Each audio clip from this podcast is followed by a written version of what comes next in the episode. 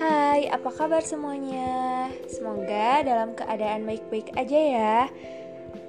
Kali ini kembali lagi sama aku, Gina Octaviani. Di sini aku akan berbincang-bincang mengenai lingkungan lagi, tetapi sekarang lebih menarik karena ada bintang tamu, yaitu ada Ani. Nah, di sini aku bersama Ani. Ani ini salah satu murid SD di Kabupaten Tasikmalaya. Langsung aja ke pembahasan pertama ya, yaitu tentang sampah. Oh iya, Dek, Kakak di sini punya satu berita yang di dalamnya terdapat masalah tentang sampah kembali menumpuk di pinggir jalan. Berita ini diterbitkan oleh riaupos.com pada Februari 2020. Jadi inti dari berita ini yaitu saat ini banyak warga Pekanbaru yang membuang sampah di lokasi lahan kosong. Sampah itu berserak hingga ke badan jalan. Selain mengganggu pemandangan, sampah juga menyebabkan bau tak sedap yang cukup mengganggu pengguna jalan. Kesadaran dan kepedulian masyarakat Pekanbaru terhadap kebersihan lingkungan sangat kurang. Nah, setelah menyimak berita tadi, apa yang mau disampaikan oleh Ani? Ternyata masih banyak orang yang membuang sampah di pinggir jalan. Ya, emangnya gak dihukum? Ya dihukum lah. Kalau Ani masih suka buang sampah sembarangan gak? Kadang-kadang kalau gak lupa. Wah, berarti nanti kamu dihukum dong kalau masih buang sampah sembarangan. Tadi kan Ani sudah tahu bagaimana akibatnya buang sampah sembarangan. Nah, terus Ani mau buang sampah sembarangan lagi? Ih, gak mau ah, takut. Ya deh, janji gak bakal buang sampah sembarangan lagi. Kak, aku boleh nanya gak?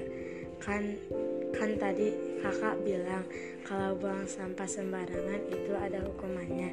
Apa hukumannya, Kak? Hukumannya itu denda 250.000 dan ini tertulis di Peraturan Daerah Nomor 8 Tahun 2014 tentang pengelolaan sampah. Oh gitu ya, Kak. Iya, terus Ani tahu gak perbedaan sampah basah dan kering? Tahu dong, Kak, sampah basah itu sampah yang berair, sedangkan sampah kering, sampah yang mengering. Iya benar, tapi yang lebih tepatnya sampah basah itu adalah sampah yang mudah terurai seperti sisa makanan. Sedangkan sampah kering itu sampah yang sulit terurai oleh tanah. Jadi meskipun plastik dan botol plastik itu basah, bukan berarti sampah basah, melainkan sampah kering karena plastik dan botol sulit terurai oleh tanah. Nah, jadi Ani tidak boleh membuang sampah sembarangan lagi ya, agar tidak seperti di berita tadi, sampahnya menumpuk di pinggir jalan dan akan mencemari lingkungan. Setelah Ani memahami berita mengenai sampah, kita lanjut ke berita yang kedua ya, yaitu tentang polusi. Jadi inti dari berita polusi ini, Jakarta merupakan salah satu kota dengan kualitas udara paling buruk serta paling macet di dunia.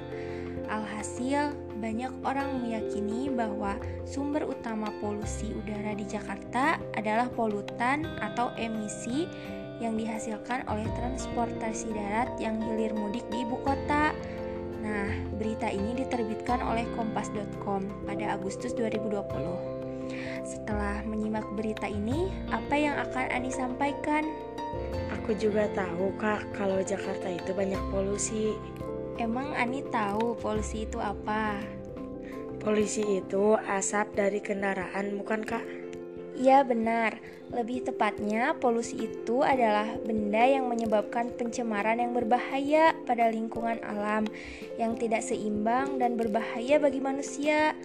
Nah, dalam berita tadi, Ani tahu gak itu termasuk polusi apa? Tahu, berita tadi termasuk polusi udara karena berasal dari asap transportasi. Iya, betul sekali. Tetapi polusi udara juga bisa berasal dari asap pabrik loh. Oh, begitu ya, Kak. Kalau orang yang merokok itu termasuk polusi udara, bukan? Iya, itu juga termasuk polusi udara, mencemari lingkungan dan merugikan manusia. Nah, jadi setelah Ani memahami tentang polusi tadi, Ani harus sadar akan bahayanya polusi udara ya.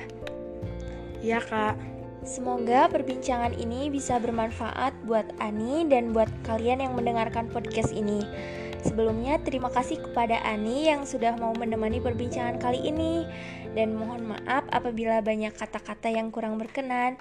Terima kasih semuanya, selamat mendengarkan. See you, bye-bye.